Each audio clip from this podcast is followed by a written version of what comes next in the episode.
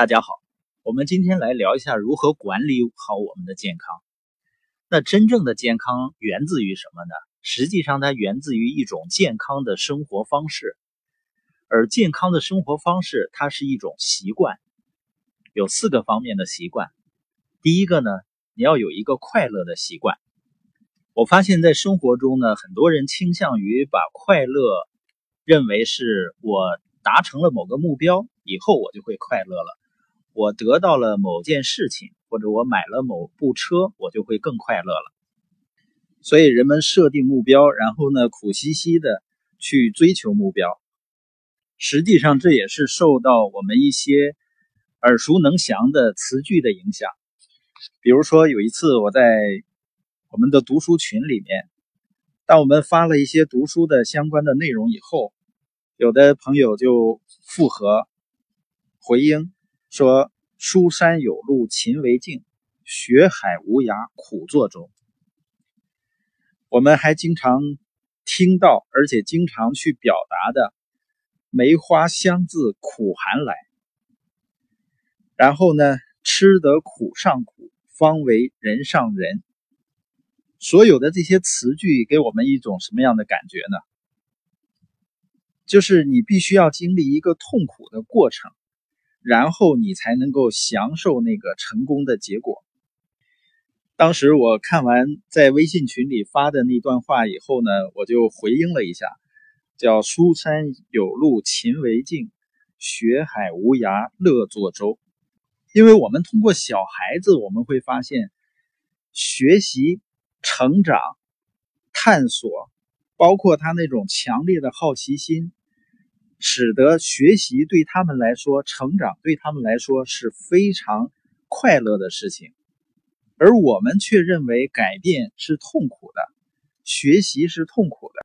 就像我们爬山一样，你设定目标是要爬到山顶，但是如果说整个爬的过程中你都很痛苦，而只有到达山顶的那一刻是快乐的，那实际上就失去了我们去旅行的意义。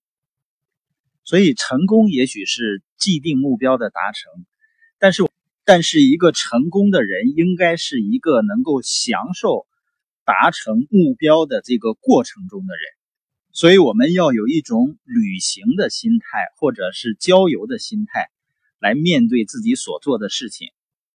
所谓郊游的心态，就像我们小时候，老师宣布明天要到石梅湾抓螃蟹。然后呢，在沙滩上打排球，然后在沙滩上看电影，我们当时就会很兴奋，都会很开心，这就是郊游的心态。但你当时去了吗？当时并没有，但是我们会很开心，回到家里面也会很开心。然后父母帮助我们去准备第二天的野餐，然后第二天我们坐车在到这个景点的过程中，也许会堵车。也许会遇到一些状况，但我们仍然是很开心的。然后到了以后，啊，不管是我们爬山还是捉螃蟹，这一个过程中，我们都会很享受它。实际上，人生呢，就是一个既要设定目标，同时要享受当下，要找到乐趣，在当下所做的事情中找到乐趣。所以一。那也许有的人要说了，那我就不用设定目标了，我就及时行乐就好了。实际上，那些所谓的满足感，在生活中好像有满足感，或者说及时行乐的人，他们也不能找到真正的快乐。实际上，人真正的快乐还来自于一种价值感和成就感。如果你在生活中或者你的工作和生意中没有目标，你的满足感和成就感。谈何而来呢？所以那种所谓的即时行乐，只会让人变得更加空虚无聊。所以养成快乐的习惯，我们的免疫力会提升，它是一个人健康的最核心的一个因素。还有的人是面临着时间的压力和经济的压力，你说那我怎么能够快乐起来呢？事实是。人们生活中所有面对的问题都会有一个答案，都会有一个解决的方法。最重要的是要面对现实，然后找出解决方案。那保持健康的第二个习惯就是运动的习惯。实际上，养成运动的习惯对于很多人来说，并不是一个很容易的事情。我也是这样。那在四月份去巴黎的二十多天的时间里面，因为每天都要出去，每天都要走超过一万步以上，而这二十多天过去以后呢，我会发现自己的体力、精神状态、身体的方方面面都感觉非常非常好。另外呢，也运用了现在的一些走路的软件啊，它会给你一些相应的奖励。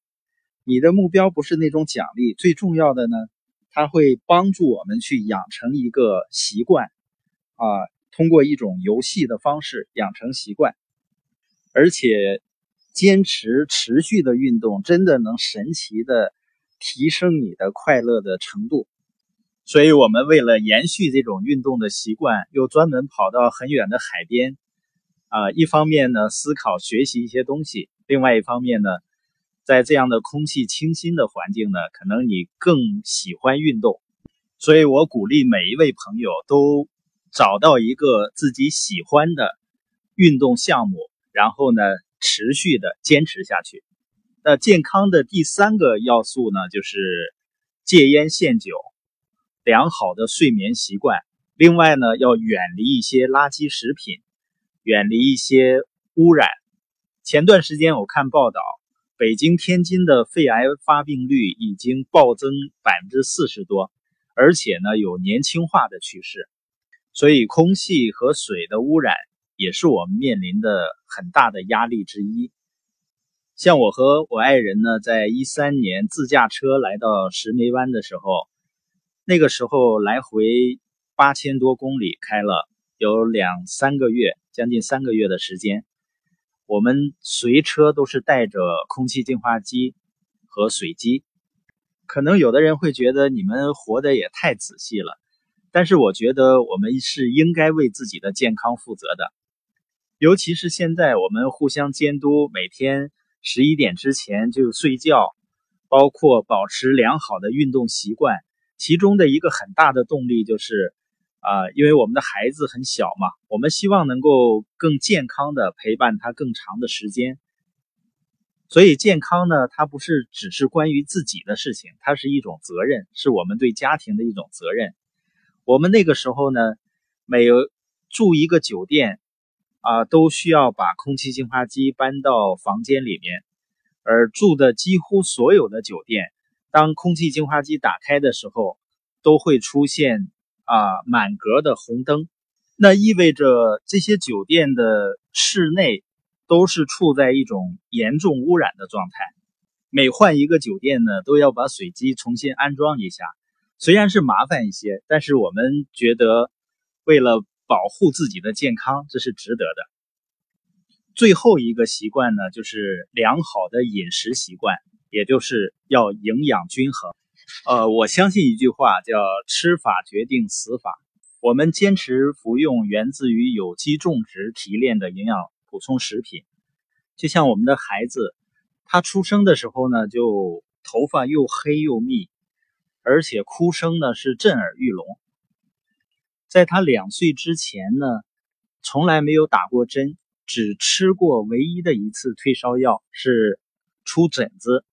然后出现高烧，吃的退烧药。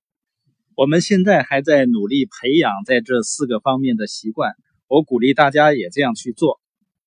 据报道呢，随着科技的进步，人类的寿命呢还会进一步的大幅度延长。我想说的是呢，最重要的不是你能活到多久，而是要多么健康的去活着。